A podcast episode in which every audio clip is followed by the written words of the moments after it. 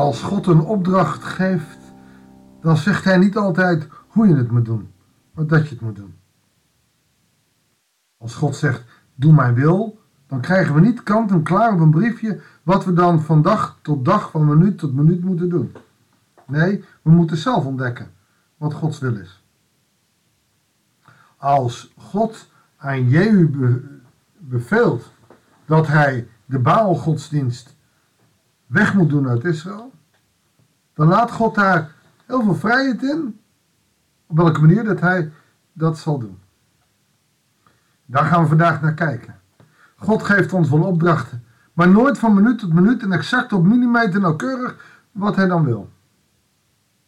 Daar gaat deze podcast over. Een les die wij mogen leren. We hebben Gods wil, we hebben Gods geest, maar we hebben ook ons eigen verstand.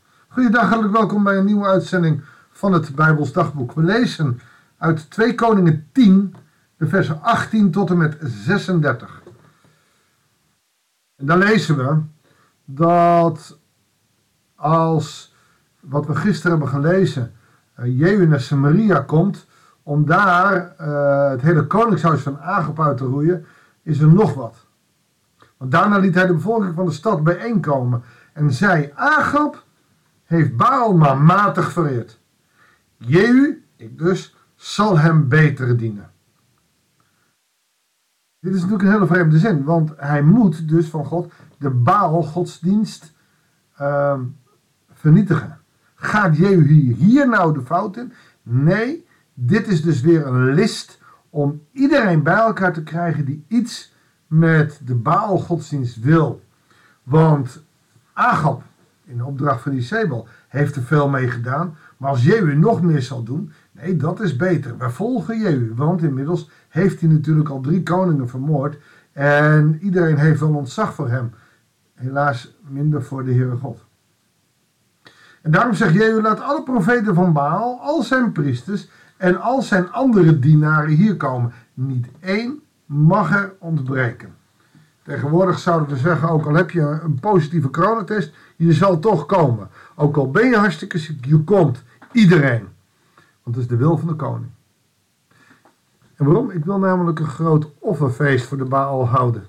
En wie ontbreekt, zal dat met de dood bekopen.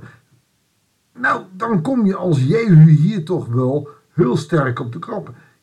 Als je niet komt, dan ga je dood.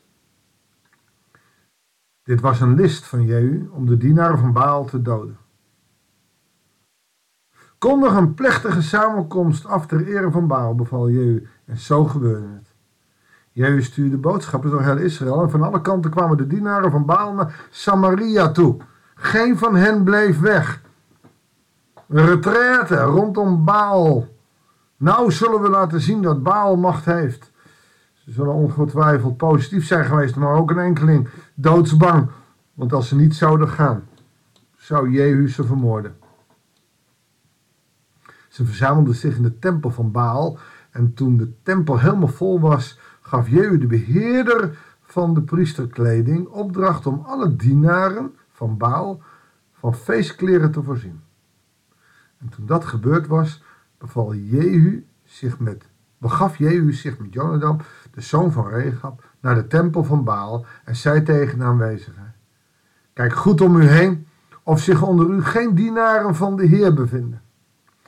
Dat is de reden waarschijnlijk dat hij die feestkledij geeft. Dat zou een Jood nooit aandoen in de priester, uh, als priester, want hij heeft het priestergewaard. Zo kon hij dus ontdekken wie uh, er of er nog dienaren van de Heer waren. Deze plechtigheid, zei hij, is uitsluitend bestemd van de dienaren van Baal. Want deze hebben feestkleren aan. Jehu en Jonadab gingen de tempel binnen om vredeoffers en brandoffers te brengen. Terwijl buiten tachtig man op wacht stonden die Jehu daar had neergezet. Maar tachtig, hè? Jullie zijn verantwoordelijk, zei hij.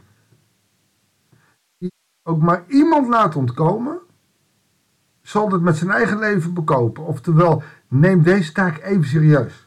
Want wat God hier gaat doen door jullie, ook maar 80 mensen nodig, is het kwaad uit Israël halen. Zoals gisteren misschien zei, is de kanker uit het lichaam halen. Er is een operatie aan de gang om de kanker uit Israël te halen. Want Baalverering is als kanker. Het woekert door heel je land heen. En, en vanuit alle lymfeklieren heeft Jehu nu uit heel Israël al die Baalpriesters weten te halen. En dat doet hij dus handig. En dat heeft hij zelf bedacht. God hoefde dat plan niet aan hem te openbaren. Hij moest alleen doen wat uh, God van hem vroeg, namelijk het hele huis van Agab vernietigen, maar ook de Baal godsdienst verwoesten en weg laten gaan uit Israël. Toen Jehu met het brandoffer gereed was, beval hij de koninklijke garde en zijn adjudanten: Vooruit, dood ze! Laat niet één van hen ontkomen. Ze doden de dienaren van Baal tot de laatste man en lieten de lijken liggen. Als je de lijken laat liggen, is dat een symbool voor vernedering.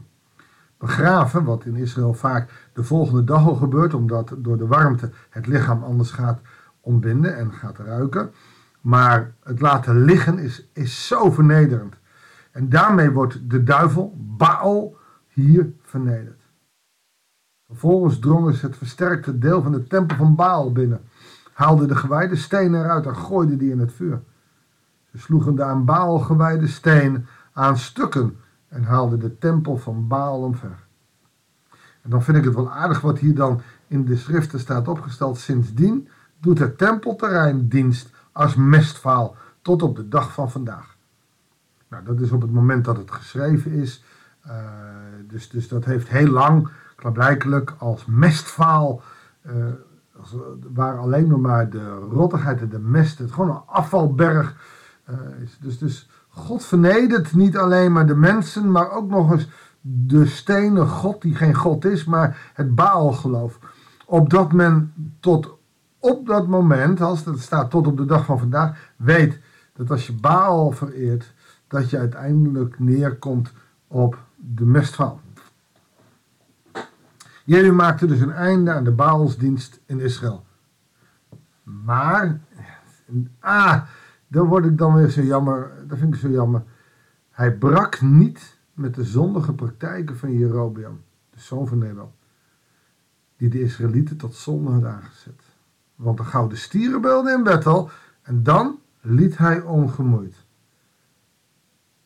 Jammer. Hij heeft letterlijk gedaan wat God van hem vroeg. Het is het geloof weg. Maar hij heeft niet die stap extra genomen, gedacht: oké, ik heb naar God geluisterd, ik heb gedaan wat God van mij wilde, dan moet ik nu ook God gaan dienen door hem en zijn eredienst in, in ere te houden. Maar dat heeft God niet gevraagd. En als God het niet vraagt, dan doen we het niet. Hier gaat hij niet die stap verder. Waar wij als christenen gevraagd worden een stap verder te gaan, je andere wang toe te keren, net iets verder te gaan dan, dat doet hij niet. Maar hij heeft netjes gedaan wat de Heer vroeg. En de Heer zei tegen je, je hebt juist gehandeld door te doen wat goed is in mijn ogen. Je hebt mijn voornemens ten aanzien van het koningshuis van Agab volledig ten uitvoer gebracht. Daarom zullen jouw nakomelingen tot in het vierde generatie op de troon van Israël zitten. Maar Jehu nam de wetten van de Heer, de God van Israël, niet met hart en ziel. Zinnetje. Niet met hart en ziel in acht nemen. Weet je, ik ga niet kat, ik ga niet zeggen wie of wat, maar heel veel christenen in Nederland, maar ook daarbuiten, nemen de wet van God, nemen Gods genade niet met hart en ziel in acht. Dat zijn mensen die op zondag misschien wel naar de kerk gaan en als het erop aankomt gebruiken dat ze geloven, maar durven niet afhankelijk te zijn van God. En dat durven heel veel mensen niet. Ik had uh, gisteren nog een heel mooi gesprek met een zuster uit onze gemeente. Die van een kritische zoon te horen gekregen: Ik ken niet één christen. Nou, dat komt hard aan. Omdat hij vond dat een christen zich totaal afhankelijk van God zou moeten uh, maken. Dan weten jij en ik dat, dat dat vrijwel onmogelijk is. En dat dat wel een hele zware taak is om, om te doen. Maar het is wel iets wat deze zuster, maar ook mij, tot denken heeft gezet. Hoe snel zijn wij en blijven wij tevreden met wat wij kunnen doen als navolgers van Christus? Hoe ver wil je gaan? Ben jij iemand die met hart en ziel God en Gods genade en wil in acht neemt? Of ben jij zo iemand, nou, dit is wel goed zo en ja, je moet ook niet verder vragen hoor. Wil jij een extra mijl gaan? Je krijgt hier de zegen van God, dat in het vierde geslacht zal uh, het geslacht doorgaan, maar ik denk dat als hij met hart en ziel geloofd had, dat hij dan tot in het duizendste geslacht, je kent Gods grootheid, dan had hij, had hij dat veel langer, die belofte gehad. En dan had hij wellicht ook zegeningen gehad op het moment dat hij als uh, koning op dat moment ook nodig zou hebben, net als Salomo bijvoorbeeld. Hij brak niet met de zondige praktijken van Jerobeam die de Israëlieten tot zonde hadden aangezet. En dat betekent dat God uh, Israëls grondgebied laat inperken. Uh, bijvoorbeeld uh, ten oosten van de Jordaan raken ze het gebied kwijt. Dat is nu Jordanië. dat was vroeger ook een stuk van nog bij Israël. En zelfs tot op de dag van vandaag is het een probleem met de Joden en twee gedeeltes van het gebied van de Palestijnen. Ook nu zal Israël, maar ook jij en ik, moeten doen wat God wil. Dat is zijn wil zoeken.